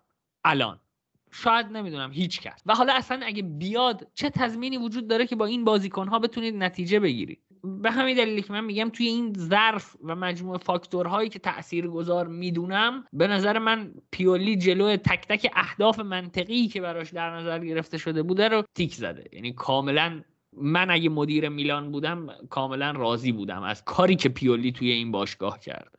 من در نهایت بخوام اینو به صورت ساده تر توضیح بدم اینه که شما وقتی که یه اتفاقی براتون بیفته یه مصدومیت پا مثلا براتون به وجود بیاد مثلا فرض بکنیم پاتون بشکنه یا تو خدایی نکرده رباتتون پا رو بشه شما اول باید برین دکتر تشخیص بده دکتر که تشخیص داد برین عمل بکنه و بعد از اینکه عمل کردین شما می‌تونین با اثر راه برین یه مدت زیادی با فیزیوتراپی کنین و بعد از یه مدت زیادی با اما اگرها می‌تونید دوباره بدوین. در حال حاضر مربی استخدام کردن اسکواد گرفتن بازیکن خریدن یه چیزی شبیه به همین پروسه است. شما تیم سالهاست نرفته به چمپیونز لیگ شرایط اقتصادی خوبی نداره. یه سری بازیکن نیاز داری که شما رو برگردونن به لیگ قهرمانان اروپا. بعد از اون قضیه حالا شما به یه سری بازیکن احتیاج داری که مثلا کیفیت بهتری به تیمت بدن توی لیگ قهرمانان بتونی مثلا یه ثباتی داشته باشی بتونی هم در لیگ قهرمانان بجنگی نه اینکه سود کنی هم در لیگ قهرمانان بجنگی و بازی کنی هم در لیگ هم در جام حذفی و تعداد بازیات بیشتر بشه. بعد از اینها دوباره به یه مربی احتیاج داری که شما رو برگردونه به کورس قهرمانی از گروهش صعود بکنه. بعد همینجوری هی پله پله میری بالا و اینجوری نیستش که یک شبه شما یه مربی بیاری با 12 13 تا بازیکن هم همون فصل بخری و آخرش انتظار داشته باشی که تیمت قهرمان شه. اصلا این کارا رو میلان یه بار کرد. حالا مربی رو نخرید. مونتلا بود و 2017 اومدن یهو 11 تا بازیکن براش خریدن. چی شد؟ شیشم و اینکه ببین این یه موضوعی راجع به بحث مدیریتی هستش که به نظرم برای شکلگیری و جهدهی درست به بحث خیلی اهمیت داره. ببین توی بحث اینکه با هم به هم حمله کنیم و نمی‌دونم فکت علکی بیاریم و هیچ کدوم کارکرد نداره. مهم اینه که هر کسی ایدهش و اون تحلیلی که داره رو ارائه بده و دو طرف هم بیان با هم حرف بزنن که به نتیجه قایی خوبی برسن و اصلا هر چیزی خارج از این باشه اصلا وقت تلف کردن صرفه. یکی از فاکتورهایی که توی بحثایی که مثلا من توی میلانیا خیلی می‌بینم اینه که قضیه پرتکرار اینه که آقا مالدینی استوره باشگاهه و دلش برای میلان از همه بیشتر میسوزه. کسی که این حرف رو می‌زنه یعنی که توی پله اول گیر کرده. این مال خیلی وقت پیش ذکر کردن این قضیه. اصلا نیازی به گفتنش نیست. جلوتر از همه این چیزا این اشخاصی که ارق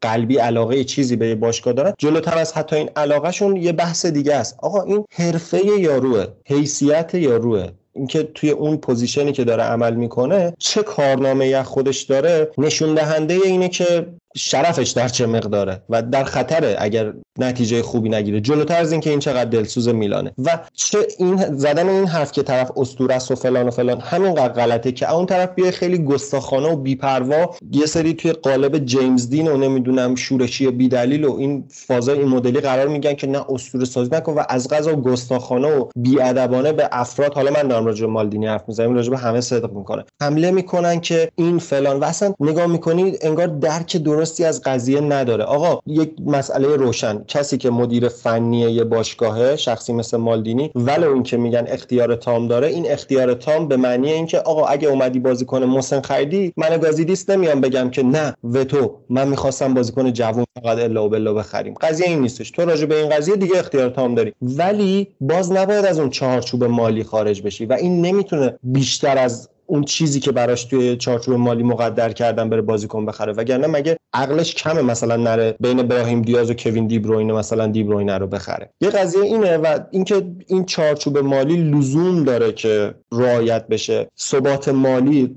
ساختن اون ورزشگاهه که به صورت رسمی هم تایید شد و اینا. و لزوم ثبات مالی و پایداری و این استراتژی و ساختن زیر ساخته و چه و چه مهمترین مسائلی هستن که تو وهله اول میلان باید بهشون برسه. دیگه اینکه قهرمان کی بشه بذارید این دو سه سال پروژه و این قضیه بگذره و بعد از اون نگاه کنیم ببینیم چیه. اگه الان میلان پول نداره فلان بازیکن رو بخره یا پول نداره با فلان بازیکن به رقم مد نظر اون بازیکن کم بده و تمدید کنه باهاش به خاطر اینه که یک چهارچوب یک تیغ مالی روی این تیم هست که از قضا لزوم رعایت اینه که به ما این تضمین رو میده که میلان به اون جایگاه خوبه برسه. همینه که میلان از 190 خورده میلیون زیان در سال می‌رسه توی یه سال به منفی 90 میلیون 100 یعنی میلیون شرایطش رو بهبود میده. اینا باید طی بشه. صرف اینکه یه فصلی نایب قهرمان شدی سریع این شکلی قضیه و تمام استراتژی ها رو به هم نمیرزه که اوکی فصل بعدی دیگه باید بریم قهرمان بشیم. نه این به این معنی نیست.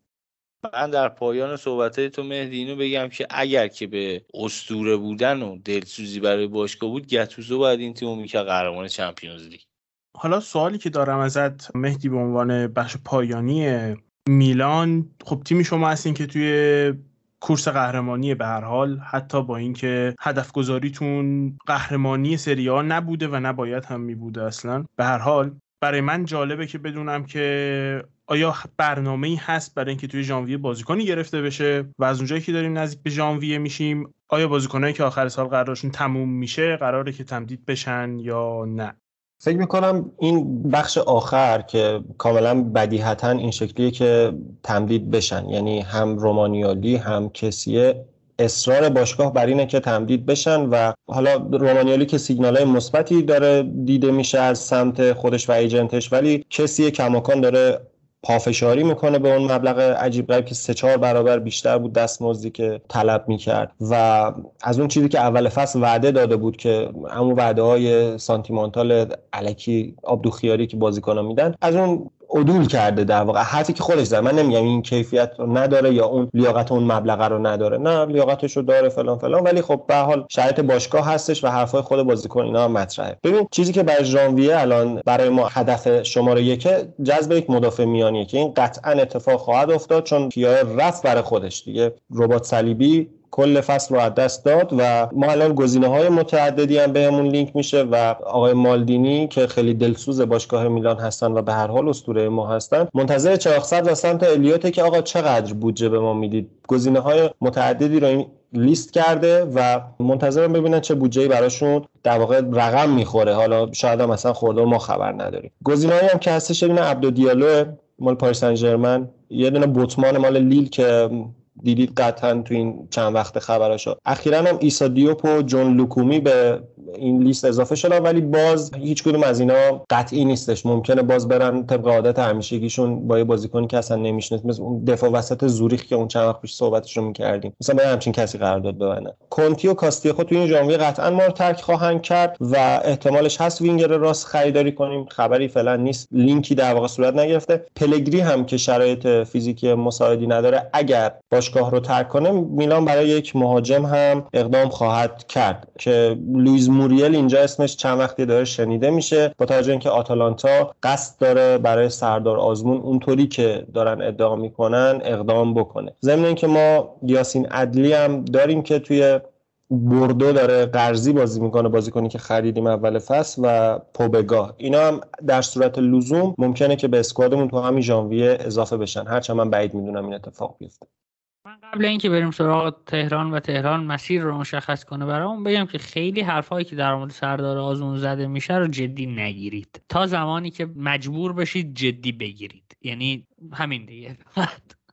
آره حالا تمام بحث هم که کردیم سر مسئله مدیریتی یکی از چیزهایی که حالا تو جمعای خودی خیلی دربارش حرف زدیم که چقدر برای من جدیدن اهمیت پیدا کرده هرچی بیشتر دربارش می‌خونم و می‌فهمم بیشتر متوجه میشم که چقدر دنیای پیچیده ایه و فکر می‌کنم یکی از مهمترین چیزهایی که باید بفهمیم همون چیزی که فرهاد گفت که آقا باشگاه در نهایت یک مجموعه است و یک مجموعه از آدمن که دارن تصمیم می‌گیرن و یک هایرارکی داره این باشگاه که بالا داره پایین داره. اونی که بالاتر نظرش مهمتره طبیعتا. به حال بگذریم از این بحثا. بریم به سمت لاتزیو تیمی که آقای ساری سرمربیشه و تیمی که به نظر مثل رخکن خیلی آرومی نداره. من یادمه که یکی دو روز پیش اگه درست بگم یا یکم قبلتر از طرف منابع سرب خوندم که ساویچ با ساری به نظر میسه به مشکل خورده. به نظر میسه مربی فکر می‌کنه که بازیکن به شدت مغروره و چیزایی که من شنیدم حتی همین ژانویه هم رفتنش کاملا ممکن به نظر میاد و می‌خوام ازت بپرسم مجید که چی شده؟ چه اتفاقی دقیقا داره تو لاتزیو میفته برای تیم آقای ساری؟ ببین بحث لاتزیو رو اگه بخوایم بکنیم باید اول از همه به هواشی این تیم اشاره کنیم. و هواشی این تیم دو دست است یه هواشی خارج از زمین داره و یه هواشی داخل رخکن هواشی بیرون زمینش مثل یعنی بذار از این شروع کنم که ابتدای فصل یه تیمی به اسم سالرنیتانا صعود می‌کنه که مالکیت مشترک داره با لاتزیو و از همون جا این هواشی شروع میشه که مالک این تیم نمی‌تونه تصمیم بگیره که تمرکزش رو کدوم تیم بذاره. و مثلا میگم خود لاتزیو ابتدای فصل دو تا مهاجمش رو دست میده یعنی کایسدو و کوریا. و در جایی که این تیم نیاز به مهاجم داره برای ذخیره ایموبیله میره واسه سالرنیتانا سیمی رو می‌گیره که فصل پیش حالا کروتونه که افتاد خیلی عملکرد خوبی داشت. فکر کنم 14 15 تا گل زد. یا مثلا ضعف وینگرهای لاتزیو رو ما می‌دونیم که مثلا پدرو سنش بالاست اندرسون یه فصلی هست که اصلا یه فصل قشنگ بازی نکرده و میره برای سالرنیتانا ریبری رو می‌گیره. من نمیگم شاید این این بازیکن‌ها میومدن و فیکس می‌شدن ولی خب تو ضعف این تیمتو می‌بینی ولی داره واسه تیم دومت خرج می‌کنه. و این ضعف ها به نظر من درست پوشش نداره. یه چیز دیگه ای که مثلا می‌تونیم به حواشی مدیریتی این تیم مثلا اشاره کنیم اینه که یه سری رفتارهایی می‌بینیم که به نظر من خارج از فوتباله مثلا میره یه کاردینال میاره که زمین رو تقدیس کنه. این برای من حالا حداقل قابل درک نیست. نمی‌دونم واقعا تو ذهن مدیریتش چی میگذره. مجید یعنی الان به سالرنیتانا توجه کرده و این تیم اینقدر آشغاله؟ دستش کاش توجه نمی‌کرد. واقعا سالرنیتانا بدترین تیمیه که من توی سالهای اخیر دیدم توی این لیگ های معتبر فوتبال. و مجید ممکنه که یه کمی بخواد رو درواسی داشته باشه. ولی من فکر می‌کنم اگر شما به عنوان مدیر یه باشگاه بری کاردینال بیاری زمین تقدیس کنی نمی‌دونم کلمه ای که شایسته باشه برای اینکه توصیفش کنم ندارم. یعنی میترسم بگم احمقه فکر کنید دارم توهین می‌کنم. واقعا توصیف می‌کنم. قصد توهین ندارم. واقعا دارم توصیفش می‌کنم اون آدمه رو. نمی‌دونم چی بگم. عجیب بود.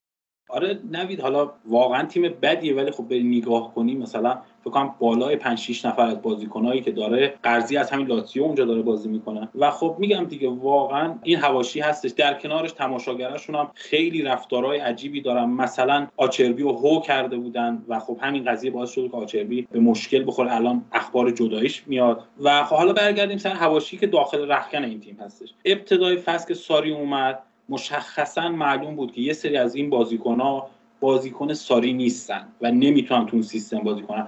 یکی از بارزترینشون لوکاس لیوا بود که اومد تلاش کرد ازش بازی بگیره. فکر کنم تو یکی از همین اپیزودا گفتم که لوئیس آلبرتو رو میاره عقب که کمک لیوا کنه تو بازی سازی و شعاع حرکتی لوئیس آلبرتو خیلی زیاد شده بود و نمی‌تونست اون تاثیرگذاری که فصلهای گذشته ازش دیده بودیم و داشته باشه. حالا میگم ساری مربی احمقی نیست مربی باهوشیه به نظر من. این ضعف رو دید و تلاش کرد که تغییرش بده تلاش کرد بهترش کنه. اومد کاتالدیو به جای لیوا بازی داد که به نظر من رجیستای بهتریه. شاید بازیکن با کیفیت تری نباشه ولی رجیستای بهتریه. از اون سمت خب آلبرتو واقعا هشتی که ساری می‌خواد نیستش. و مخصوصا تو اکتای دفاعی کمی تنبله. و از این جهت اومد بازیکنی که خریده بود و اضافه کرد باشیچ که به نظر من هافک مستعدیه بازیکن خوبی به نظر می‌رسه. ولی خب همین کنار گذاشتن ها همین رد شدن از اسها باعث شده یه سری حواشی داخل رخکن شکل بگیره که به نظر می‌رسه ساری حالا حداقل اون چیزی که من ازش تو یوونتوس هم تو یادم هست اینه که مدیریت رخکن رو بلد نیست. یعنی هر چقدر مربی باهوشی باشه یه سری رفتارهای اجتماعیش مشکل داره و نمی‌تونه اون رخکن رو کنترل کنه. الان اخباری که میاد بیرون فیلیپ دفاعشون قصد جدایی داره. آچربی قصد جدایی داره. آلبرتو قصد جدایی داره. ساویچ قصد جدایی داره. و همه اینا رو که می‌بینیم به این برمیگرده که به نظر من رخکن رو از دست داده و اون کنترل کردن رخکن رو نمی‌تونه انجام بده. ولی خب اگه بخوام به نکات مثبتش اشاره کنم میشه همون تغییراتی که گفتم مثلا اومد کاتالدی رو به جای لیوا بازی داد که it: regista ی بهتریه. مثلا ضعف دفاع چپش رو دید. حالا با چکشکاری یه تایمی هیسای اونجا بازی می‌داد. اونقدر که باید خوب نبود عوضش کرد. ماروشیچ آورد. ماروشیچ جواب نداد. الان داره رادو رو استفاده می‌کنه. میگم داره تلاش می‌کنه که این ها رو به اون چیزی که می‌خواد نزدیک کنه حداقل. از طرفی میگم دیگه وینگرهای این تیم یه سری مشکلات دارن سنشون بالاست. عمق squad هم که ندارن که اینا رو تعویض کنه مجبوره که همیشه پشت سر هم بازی بده و خب این فشار بازی ها باعث شده که یک سری مصدومیت ها هم سراغشون بیاد. گزینه جانشین واسه ایموبیله نداره و خب دستش بسته است. از طرفی اینا رو که بذاریم کنار یه سری حرکات مثبت هم دیدیم مثلا. تو ابتدای فصل از ساویچ استفاده می‌کرد به عنوان مهاجم دوم که به ایموبیله نزدیک بشه. چون ما قبلا هم که در این مورد صحبت کردیم گفته بودیم که ایموبیله به عنوان مهاجم تنها اونقدر کارآمد نیست. بعد از یه برهه وقتی که دید خب ساویچ این شعاع حرکتیش خیلی زیاد شده و تو دفاع نمی‌تونست کمک کنه اومد از پدرو خواست که این وظیفه یعنی پدرو به عنوان وینگر بازی می‌کرد ولی عملا به عنوان مهاجم دوم اضافه می‌شد و در سایر نقاط هم که بخوایم بررسی کنیم گفتم مثلا آلبرتو رو کنار گذاشت. ولی با همه این مشکلات سعی کرده بازم یه جوری مدیریت کنه به همه بازیکناش یه تایم بازی بده که حداقل اون نتیجه که می‌خواد رو به دست بیاره. اما به نظر من این تیم هم از اون تیمایی که جا داره یعنی باید بهش زمان داد که اون تیم حداقل ساخته بشه. و خب حالا نمی‌دونم که روی ساری یعنی روی پروژه ساری سرمایه گذاری می‌کنن که باش ادامه بدن یا اینکه میرن مربی و اخراج می‌کنن یه مربی دیگه میارن. چون صحبت هایی از این هستش که دیزربی احتمال داره برگرده به سریا و جانشین ساری بشه.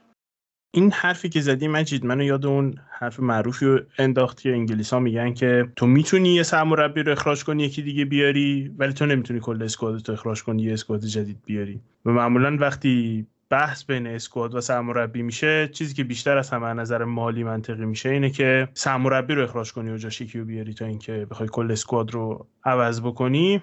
و آره در تو با این قضیه هم که گفتی ساری مربی که نظر فوتبالی به نظر می‌رسه آدم نفهمی نیست. یعنی فهم خیلی بالایی داره درباره فوتبال. مشکل درباره ساری بیشتر درباره خودش به عنوان یک شخصه و به نظر می‌رسه که به هیچ عنوان کاریزمایی نداره به هیچ عنوان نمی‌تونه ارتباطی با بازیکنها برقرار بکنه. میگم من به شخصه فکر می‌کردم که این قضايا توی انگلیس به خاطر این بود که خب این آدم یک خارجیه که اومده و با اسکواد ما به مشکل خورد اسکواد چلسی در واقع به مشکل خورد. اما دیدیم جلوتر با اسکواد یووه همون مشکل رو داشت و الان هم با اسکواد لاتیو همین مشکل رو داره. نمی‌تونه.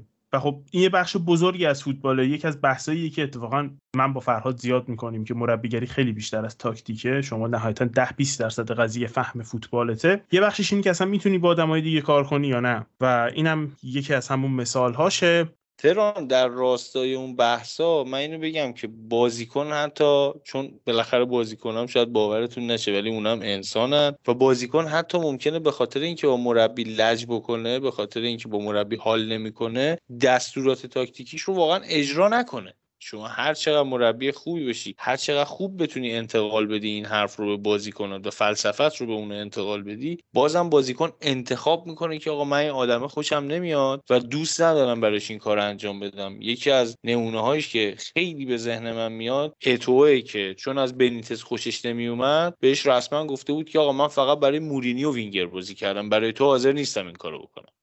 دقیقا اینم مثال خیلی جالبیه. گفتی یهو یادم اومد که اتوئو به بنیتز گفته بود من وینگر واسه تو بازی نمی‌کنم. اون فقط واسه مورینیو بود. بگذریم برسیم به آتالانتا و شرایطی که دارن و مصدوم هایی که دارن در واقع. مجید تیم آتالانتا رو تو نیم فصل اول چطور دیدی؟ ببین از نظر تاکتیکی آتالانتا واقعا تغییر خاصی نداشت. یعنی صرفا می‌تونم اینو بگم که اگه اون لوزی هایی که در فصول گذشته ایجاد می‌کردن یه کمی مثلا باریکتر بودن و فقط توی flank ها ایجاد می‌شدن. الان یه کمی عریضتر شدن و به مرکز زمین نزدیک شده و اینم به نظر من از این میاد که این بازیکن ها سالهای زیادی دارن با هم بازی می‌کنن و یه جوری به درک متقابل از هم رسیدن یه شناختی ایجاد شده و خب اعتماد به نفسشون بالاتر رفته بعد از این نتایجی که گرفتن و خب کمکشون کرده. ولی بحث آتالانتا به نظر من در حقیقت یه بحثیه که باید بیایم یکم از بیرون نگاهش کنیم. آتالانتا توی فصول گذشته یه تیم آندرداگ بود که یقه همه تیم‌های بزرگ رو می‌گرفت و به خاطر سبکش به خاطر بازیکنان گمنامی که داشت یه جوری ناشناخته بود و می‌تونست امتیاز بگیره. این فصل اومدن یه گام بزرگ برداشتن که به نظر من خیلی وضعیت حساسی رو برای خودشون ایجاد کردن. ببین گذر کردن از این تیم آندرداگ به یه تیم مدعی خیلی وضعیت حساسیه. اومدن این فصل ابتدای فصل اومدن تیمشون رو تقویت کردن از نظر کیفیت بازیکن. یعنی تو خط دروازه اینا تغییری که داشتن خب گلینی و قرضی دادن تاتنهام و به جاش رفتن موسو رو گرفتن که دروازه‌بان خوبی بود فصل گذشته. یعنی یکی از بهترین دروازه‌بانان سری آ بود و مثلا با نوید که صحبتشو می‌کردیم می‌گفتیم چرا مثلا این فیکس آرژانتین نیست؟ حالا هرچند که مارتینز هم واقعا دروازه‌بان خوبی بود. و درسته حالا موسو این فصل عمل کرده بدی داشته و شاید خیلی گلای بدی خورده ولی خب به نظر من دروازه‌بان خوبیه. حالا شاید در ادامه اون فرمی که باید داشته باشه و ازش انتظار میره رو پیدا کنه. میایم یه خط جلوتر تو خط دفاع. اینا فصل گذشته رومرو رو گرفتن. درسته اونم بازیکن یوونتوس بود و یوونتوس که ولی خب اون فصل توی جنوا داشت بازی می‌کرد و تیم بود که آخر جدول بود داشت دست و پا می‌زد که سقوط نکنه. این فصل عملا جسارتشون بیشتر شد و داره مدافع یوونتوس رو خریدن. و خب با نوید یا با فرهاد که در مورد مثلا دمیرال صحبت می‌کردیم می‌گفتیم که واقعا دفاع خوبیه ولی خب تو یوونتوس دفاعهای با کیفیت تر از اونم وجود داشتن که جلوتر قرار می‌گرفتن. تو خط هافبکشون رفتن کوپ ماینرز رو گرفتن که یکی از تلنت های لیگ هلند بود یکی از بازیکنهایی بود که خیلی روش حساب میشه و خب واقعا هم بازیکن خیلی خوبیه. ولی خب مسئله اینه دیگه شما وقتی که می‌خواین از اون سطح به این سطح ارتقا بدین خودتون باید این ریسک رو در نظر بگیرین که شاید این بازیکن با نیمکت نشینی حاشیه براتون درست کنه. شاید مثلا توقع بازی بیشتری داشته باشه. شاید تو خودش ببینه که کیفیتش اینقدر خوبه که باید فیکس باشه ولی مربی به خاطر اون ساختار تیمش به هم نخوره نذارتش کنار و اینا میگم این چیزیه که گاسپرینی و مجموعه آتالانتا باش باید دست و پنجه نرم کنه. اگه که موفق بشن از این پیچ رد بشن قشنگ تیم مدعی می‌سازم ولی اگه نتونن همین act ی که کردن باعث میشه که یه جوری گور خودشونو کندن و تیم سقوط می‌کنه از این فرمی که داشته. تو خط حمله هم که حالا با بچه ها صحبتشون می‌کردیم بوگا رو که از ساسولو گرفت. حالا درست این فصل خیلی بازی نکرد ولی فصل گذشته که بازیکن‌های خوب ساسولو بود. دنبال نوآ لنگ از کلوب بروش هستن و حتی مهاجمشون دکتلاره اگه اشتباه نگم اسمشو. مجید اصلا اشتباه بگی کاکو. اسم این اقدر سخته که هیچکی انتظار نداره کسی درستش بگه. واقعا من نمی‌دونم خود بلژیکیا هلندیا نمی‌دونم مال کجا هست این آدمه چجوری اسمش رو میگن. خلاصه که نگران نباش. و آره دیگه واقعا هم اسمش سخته. دنبال گزینه های با کیفیت تر رفتن. یعنی یه زمانی اینا رفتن دوان زاپاتا رو گرفتن که تو سمپدوریا تو فصل قبلش یه گل زده بود. و اومد تو آتالانتا و جواب داد به خاطر این فلسفه به خاطر این سبک بازی. ولی الان رفتن سراغ بازیکن با کیفیت و این کیفیت بیشتر میگم باید ببینیم در آینده چی میشه. مجید یه چیزی من می‌خواستم بگم. حالا هم حالت سوال داره برا ازت بپرسم. همین که یه نکته هم داره که ببین این آتالانتا هر سال تقریبا داره الان چندین ساله که هر سال به شکل متمادی و متوالی داره به چمپیونز لیگ صعود می‌کنه سهمیه رو می‌گیره و تو گروهش هم صعود می‌کنه. و اینا بازیکنها رو خیلی ارزون میخریدن تا الان و حالا به شکل ستاره میفروختن. تیمه به قول یکی از دوستانمون شبیه دستگاه چاپ پول بود. یعنی هزینه ها خیلی کم و آورده ها و اون چیزی که در واقع نشون می‌داد خیلی زیاد و کلا سود مثبت عجیب غریب و الان که گفتی داره بازیکن های با کیفیت می‌خره این برام سوال شد که آیا آتالانتا به نظرت داره این رویه رو عوض می‌کنه؟ یعنی اصلا آتالانتا به این سمت داره میره که به جای بازیکن ارزون خریدن برای گاسپرینی که این او را ستاره کند به این سمت خواهد رفت که بازیکنهای با کیفیت تری بخره یا صرفا به نظر توی این مقطع داره به این شکل. به نظر من مهدی در جواب سوالت بخوام بگم جواب مثبته به نظرم و داره اون قدمه رو برمیده حالا درسته که این بازیکنایی که مبارک آقا جوابش مثبته. قشنگ منتظر بودم یکی تو این حرف تو قطع نکنم. می‌خواستم باز کنم کل بکشم. خب به نظرم داره این قدم رو بر میداره درسته که بازیکنهایی که الان هم سراغشون رفتن شاید از نظر شناخته شدن اونقدر بازیکنهای بزرگی نباشن یعنی ستاره نیستن یا حتی بگیم بازیکن خوبی نیستن. ولی بازیکنهای مستعدی هستن. یه زمانی گاسپرینی می‌رفت از تیمای درجه دو درجه سه لیگ هلند گوزنس و هاتبوه رو پیدا می‌کرد و می آورد تو تیم خودش. اینا تبدیل می‌کرد به یه لول بالاتر. خیلی ارزون می‌خرید و جایی که نیاز به فروشش بود مثلا قیمت ها می‌رفت روی 40 50 و خب خیلی کمکشون می‌کرد از نظر مالی. ولی به نظر می‌رسه آتالانتا الان به اون ثبات مالیه رسیده که بره یه بازیکن مثلا 20 میلیونی بگیره و حالا یا تو تیمش نگه داره یعنی در مقابل پیشنهادات مقاومت کنه و تیم رو بهتر و بهتر کنه یا اینکه اگه قرار به فروش هم هست فروش بزرگتری داشته باشه و خب این خیلی به نظر من میگم گام حساسیه. شاید موفق بشن و شاید هم نشن یه نکته دیگه هم که حالا در مورد آتالانتا می‌خواستم بگم این یه کمی بحثش حالا فنی تره که به نظر من اینم جا داره بهش اشاره کنیم. با فرهاد که صحبت می‌کردیم نمی‌دونم تو اپیزود بود یا تو کلاب هاست داشتیم صحبت می‌کردیم گفت آتالانتا یکی از تیماییه که در طول فصل بدنسازی می‌کنه و خب این فشار زیادی میاره.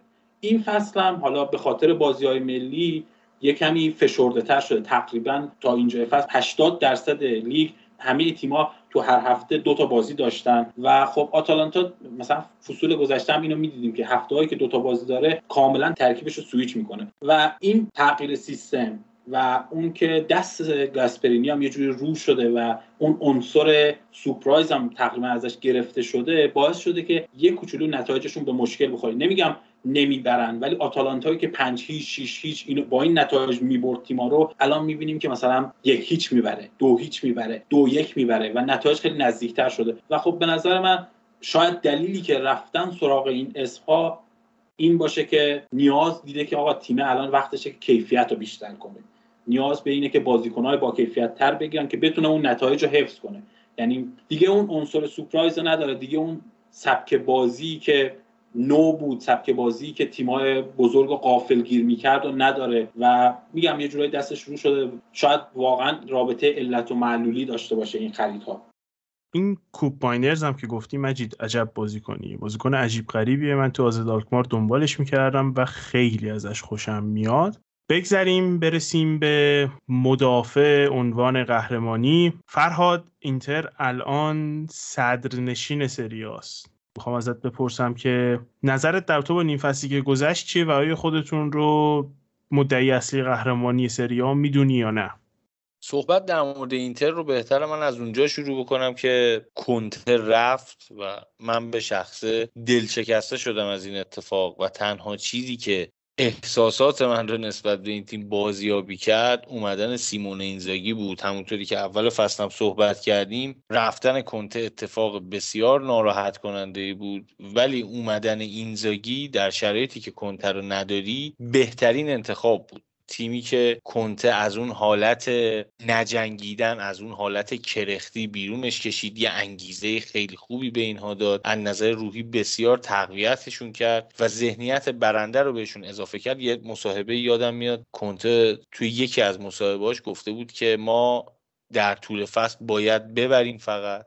و حالا اگر یکی دوبار یه چند بار مساوی هم کردیم عیبی نداره. اجازه داریم چند بار مساوی کنیم. ولی به هیچ عنوان ما اجازه باختن نداریم. با روحیه‌ای که از کنته می‌شناسیم می‌دونیم که این تو مصاحبهش اینجوری گفته و قطعا با بازیکناش به شکل دیگه مطرح کرده. و واقعا اینو تو مغز اینا فرو کرده بود که ما اجازه نداریم ببازیم. و تیم به شدت از نظر روانی خوب بود. تیم وحشی بود یه جورایی از نظر روانی. و تیم از اون حالت سویچ کرد عبور کرد رسید به این شرایط و بعد از رفتن کنته و دو تا از بازیکنهای بسیار تاثیرگذارمون توی فصل نقل و انتقالات اومدن اینزاگی و یکی دو تا خرید خیلی ارزونتر تیم رو به جایی رسوند که ما امروز خوشحالیم از داشتن بازیکنی مثل هاکان. خوشحالیم از اینکه به جای کریستیان اریکسنی که واقعا هممون رو ناراحت کرد اون اتفاقی که براش توی یورو افتاد بازیکنی رو گرفتیم که پول زیادی بابتش هزینه نشده فقط یه مقداری شاید ساینینگ فی بابتش داده باشن و یه دستمزد نچندان زیاد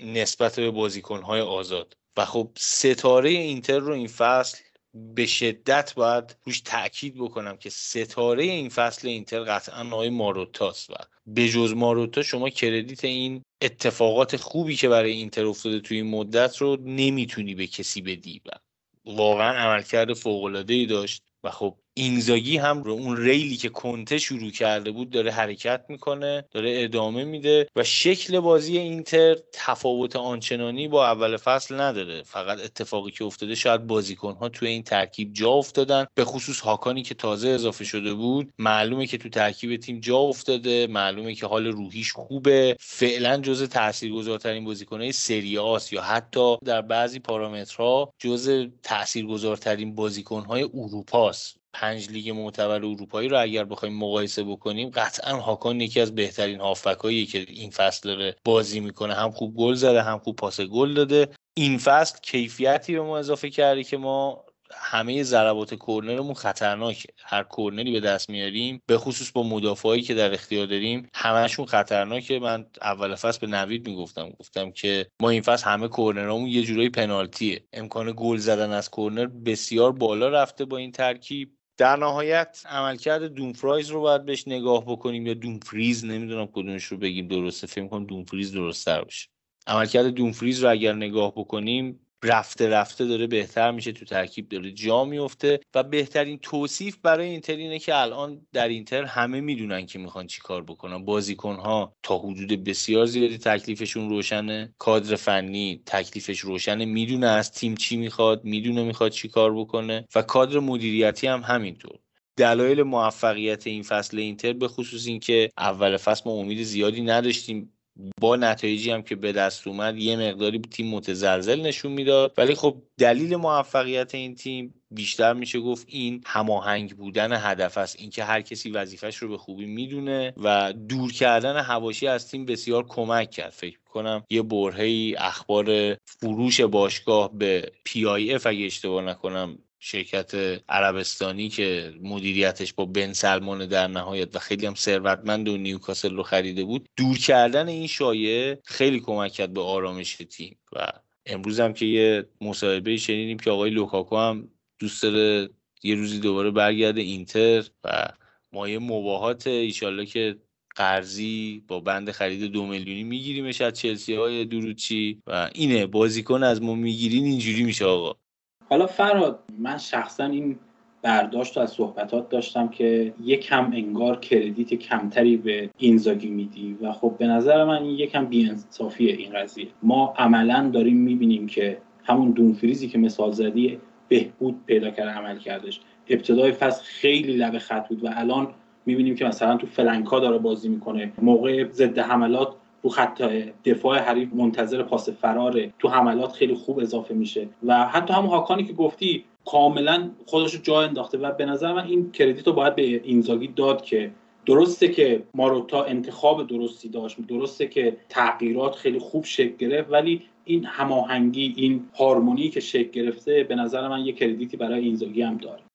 مجید به هیچ عنوان من نقش اینزاگی رو کمرنگ نمی‌دونم. تا اتفاقاتی که اول فصل افتاد پیش زمینه رو به ما می‌داد که امکان فروپاشی تیم خیلی بالا می‌رفت. یعنی ما احساس می‌کردیم که تیمی که فصل قبل با یه قدرت خیلی خوبی با یه اقتداری و با یه اختلاف امتیاز مناسبی قهرمان سری شده این فصل قرار فرو بپاشه و به خصوص با اتفاقاتی که تو بقیه تیم ها افتاده بود خیلی این نظریه داشت قوی مطرح می‌شد که ما امکان داره این فصل حتی برای سهمیه گرفتن هم به مشکل بخوریم. و انتخاب هایی که ماروتا داشت برای تقویت اسکواد خیلی به ما کمک کرد به خصوص جکو من معتقدم شاید خیلی ها منتقد جکو باشن که مثلا جکو توی بازی بزرگ شاید خوب نباشه شاید تو فلان بازی خوب نبوده اینا ولی در کل عملکرد جکو نسبت به هزینه ای که براش شده و نسبت به زحمتی که صرف آوردنش شده عملکرد بسیار قابل قبولیه. در مورد اینزاگی هر کسی که اپیزودهای ما رو دنبال کرده باشه از اون اول اولش که من اومدم تو پادکست اولین حرفایی که زدم بزرگترین ترس این بود که یه روزی اینزاگی مربی یوونتوس بشه که به نظرم خیلی هم نزدیک بود به این اتفاق ولی یه انتخاب خدا رو شکر اشتباه از یوونتوسیا باعث شد که اینزاگی خالی بمونه.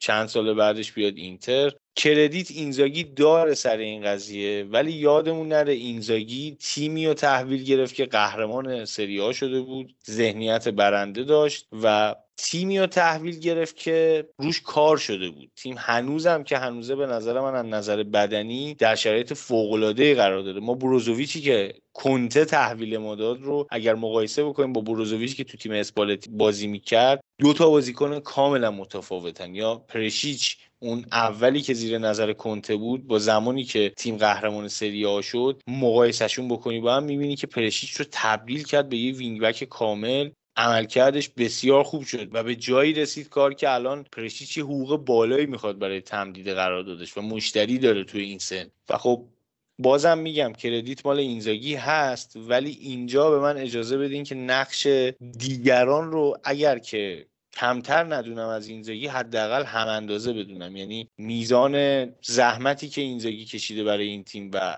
ایده هایی که به این تیم اضافه کرده بدون وجود این کادر مدیریتی به هیچ عنوان امکان پذیر نبود. و حالا اتفاقی هم که میفته الان داریم می‌بینیم از همین الان صحبت نقل و انتقالات هست. بازیکن هایی که لینک میشن به تیم و یکی از نزدیکترین گزینا حالا ظاهرا رسانه ها میگن که اونانا تموم شده از انتهای این فصل و تابستون در حقیقت به ترکیب ما اضافه میشه و بازیکن دیگه ای که به عنوان فری ایجنت بهش نگاه می‌کنه و می‌خواد بیارتش ماروتا ماتیاس گینتره که یکی از بازیکنایی که با این سبک فوتبال اینتر بسیار همخونی داره و ایجنتش هم ایجنت هاکانه باشگاه رابطه خوبی باش داره و به نظر می‌رسه خرید بعدی آزاد اینتره که فصل بعد به تیم اضافه میشه. این در شرایطیه که خب ما رانوکیا کولاروف اینا همه باید از تیم برن احتمالا و حتی شاید یکی از بازیکنهای مهم تیم در خط دفاعی هم فروخته بشه یا اینکه از تیم بره مثل دیفرای که هنوز قراردادش تمدید نشده. و خب از الان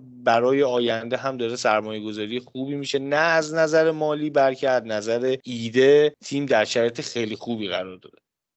حالا این بحث لوکاکو هم که گفتی فراد من باورم نمیشه مصاحبه کی کرد. اصلا محتواش به یه طرف زمانبندیش خیلی داغون بود. بگذریم یه اشاره بکنیم به اون یکی تیم. مدعی که البته فکر می‌کنم دربارهش زیاد حرف زدیم. به ناپولی و امسال من دارم بازی بیشتری از سری ها می‌بینم.